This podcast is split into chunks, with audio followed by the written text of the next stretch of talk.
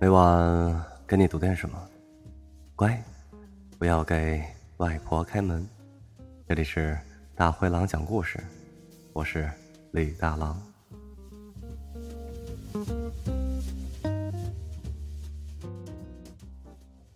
本电台的公众微信刚刚开设了一个新的栏目，叫做大狼密电局。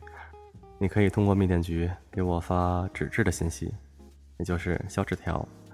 具体方法在公众微信下回复密电局三个字，你会收到一篇介绍的图文消息。公众微信就是电台名称大灰狼讲故事，注意那个狼字不要写错，不是狼狗的狼。今天我继续给大家讲叶广秦写的《采桑子》第一章第八回，准备好，故事马上开始。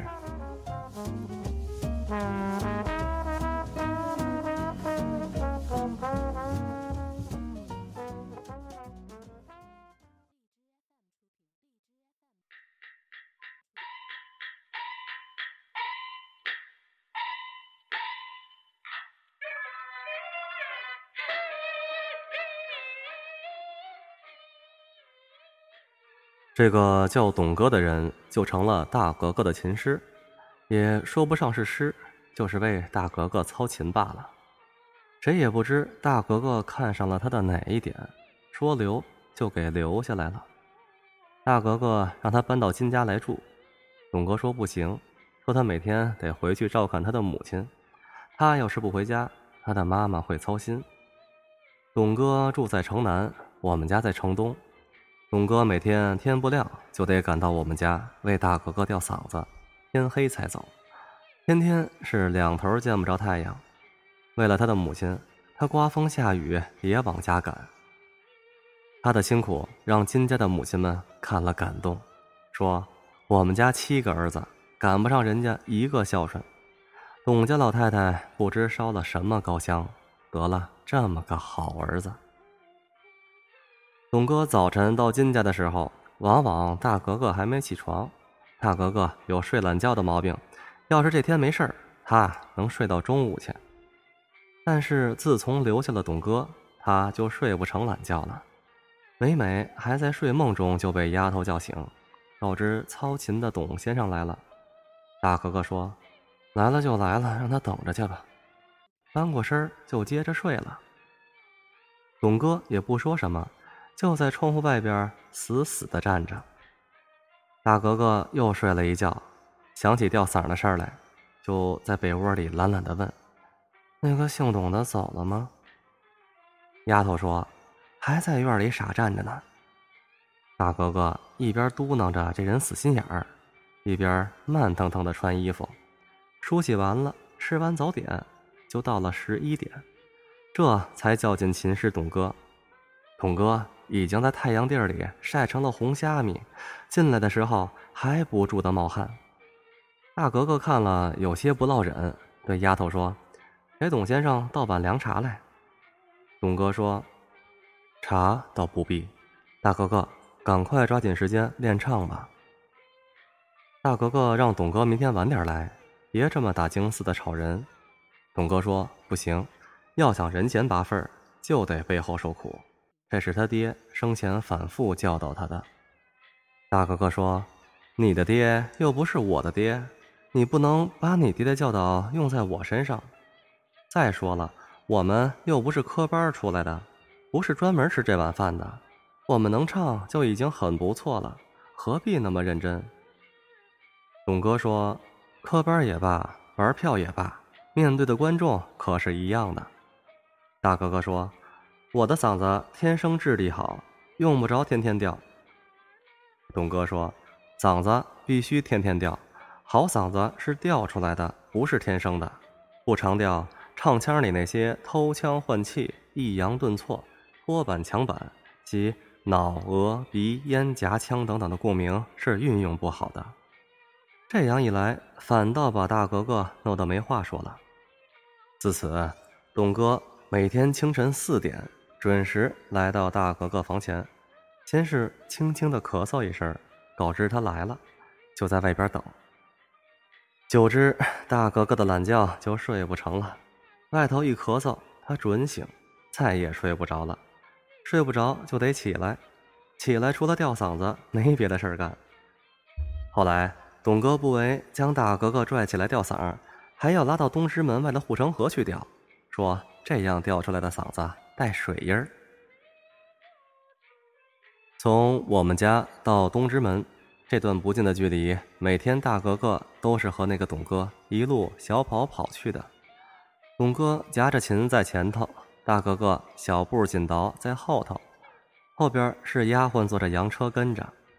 以往我那个娇贵的大姐，就是上两站地外的姥姥家也要坐车，现在她好像让这个姓董的给制住了，什么都听姓董的。许多年后，我的母亲跟我说过这样的话，她说：“什么是缘分呢？董哥和大格格就是缘分，他就是听他的，为什么什么也不为？到最后，人们也闹不明白，那个寒酸的穷小子到底有什么魅力，使骄纵的大格格百依百顺地听他的？有人说是爱情。”但大格格在临死前明确地否认了这一点，说她和董哥的来往正大光明，没有丝毫的暧昧成分在其中。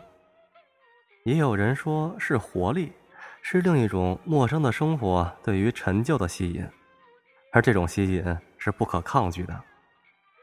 咱话又说回来，为什么不吸引别人，偏偏吸引大格格呢？还是老七总结得好。老七说：“什么也不为，嘿，就为一个字，戏。”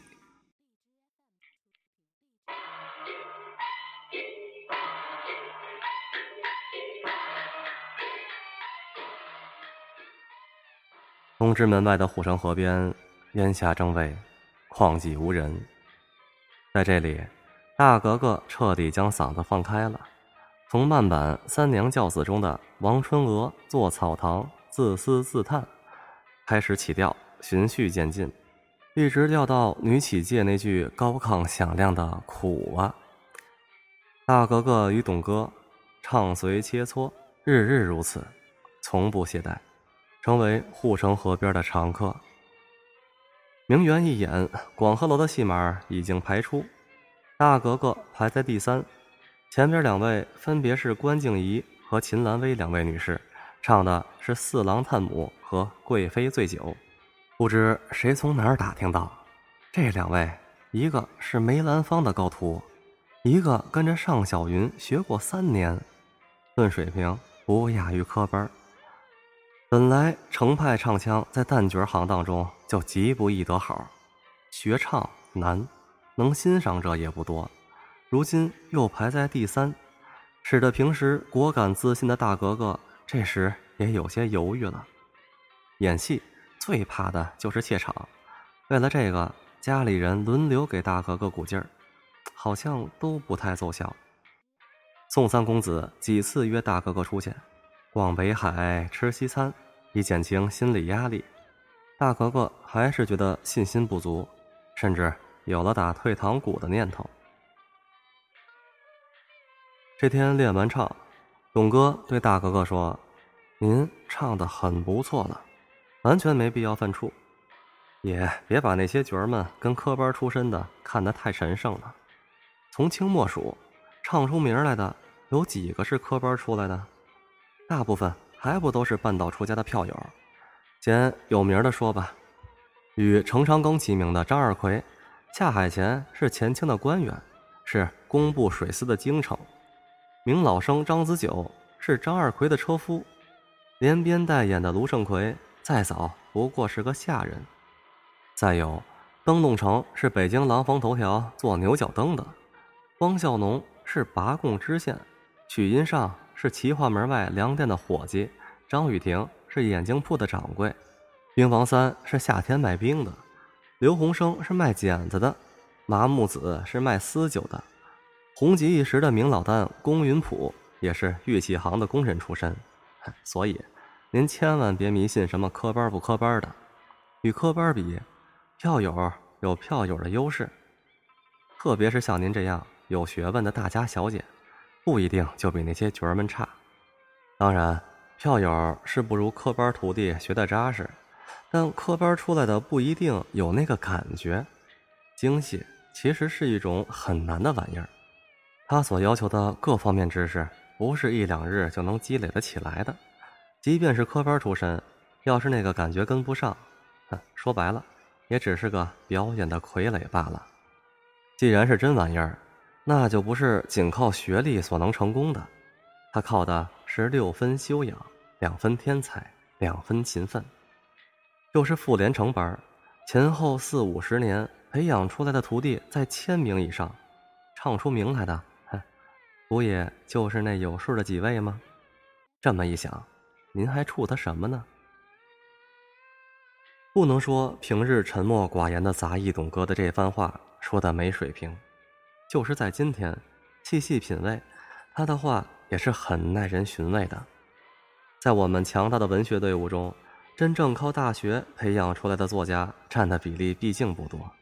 所谓的中文系是作家们在进修的场所，而绝不是作家的摇篮。大学中文系培养不出作家，大概就和妇联成班培养不出真正的戏曲艺术家一样，这里面有个严酷的艺术规律在其中。这个道理出自几十年前一个医院杂役之口，不能不让人吃惊。这些话在当时对我大姐的触动想必也是极大的，能出此深切之语的绝非常人。大格格问过董哥有过怎样的经历，董哥低眉拿颦，面色惨淡，似有难言的家世之悲，既不便说也不便再问。秦师董哥的身世对金家来说一直是个谜。自此，大格格精神饱满，勤奋练习，面孔红润，神采焕发，从我们家跑到东直门半单不歇，到地方停下脚步，张嘴就唱，音域宽阔，底气十足，让人听来没有一点急促大喘气的感觉，这就是功夫了。我父亲说过，唱戏的必须有边舞边唱的功底，倘若你舞得很带劲儿，张嘴唱不出声或是哈哈的喘，这就倒观众的胃口了，闹不好就有被轰下台的危险。大格格的精神状况、体力状况都让人满意，这当是董哥的功劳。瓜尔家母亲说得好好谢谢人家，不能让人家白白出力，让管事的给拿些赏钱。管事的说给过了，姓董的不要。瓜尔家母亲说，这就怪了，他一个穷小子难道就不见钱眼开吗？让管事的去问。管事的回话说，董哥说了，他虽然在金家拉琴，但在医院的薪水少拿，宋院长还给他加了薪，给了车马费，他拿了那边的就不能再拿这边的了，两头拿不合适。瓜尔家母亲说，这孩子还挺仁义，别看是个下人，家教却不错，那边的老太太想必也是个通情达理的。瓜尔家母亲包了一大包穿不着的衣裳，让董哥带回去给他的母亲。第二天，董哥特意到上访给瓜尔家母亲请安，替他的母亲道谢，传他母亲的话，说那些衣裳都是上好的衣裳，让大夫人这样破费实在是不安。董家小门小户能进金家干差事，已经是极有脸面的事了。儿子有什么不周到的地方，请大夫人多多担待，待他身子好利落了，亲自到府上来请安。高二家母亲问董老太太有什么病，董哥说痨病。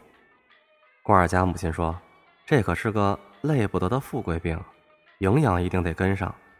高二家母亲就让丫头把她的几听美国奶粉给董家老太太带去。董哥对此也没有过度推辞。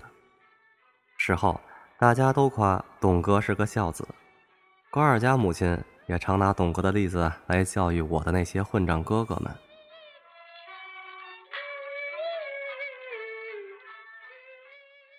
演出这天，父亲调动了金家的全部实力，组成了阵容强大的啦啦队。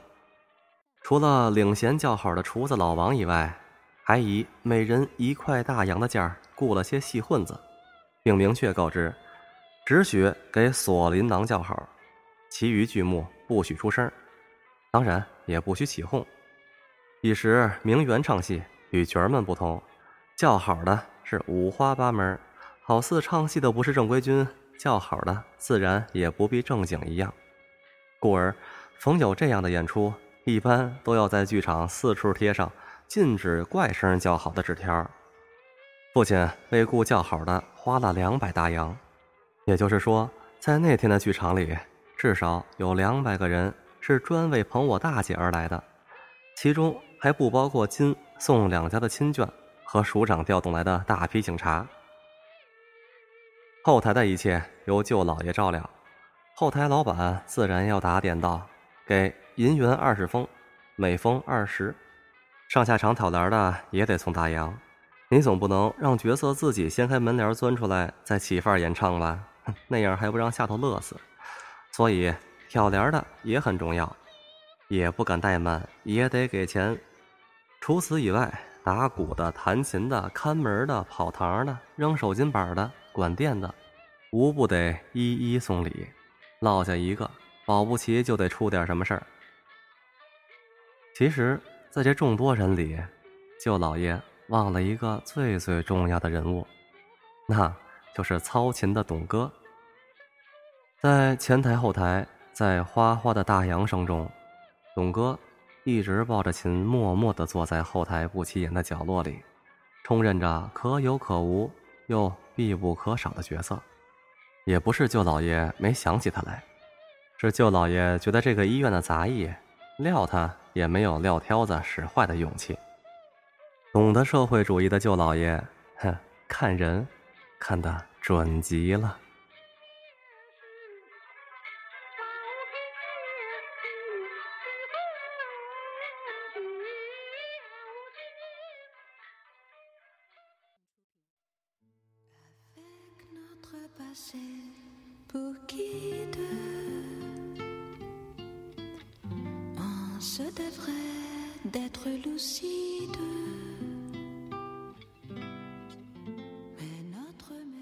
每晚给你读点什么，乖，我要给外婆开门。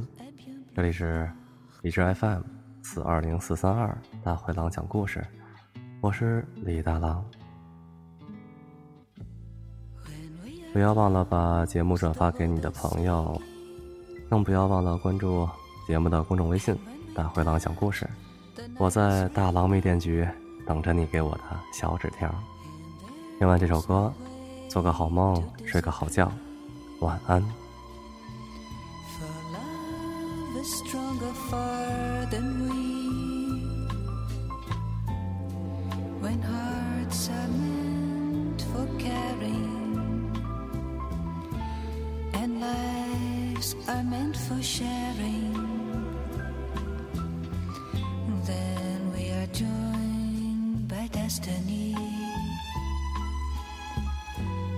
Love is stronger far than we.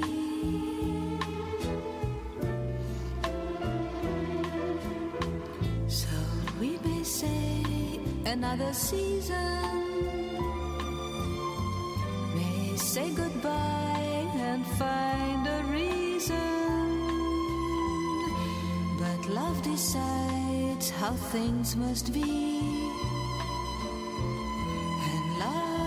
Stronger far than we.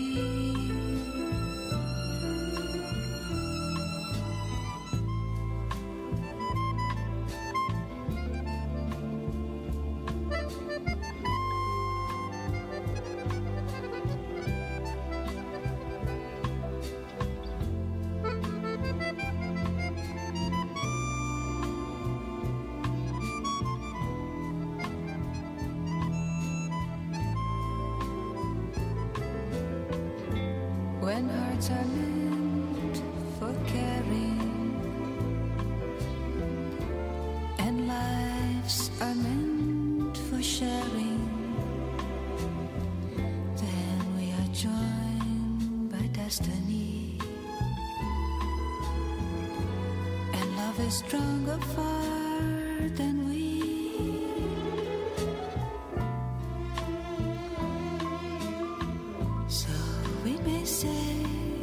的心人 may say goodbye and find a reason that love decides how things must be, and love is stronger far than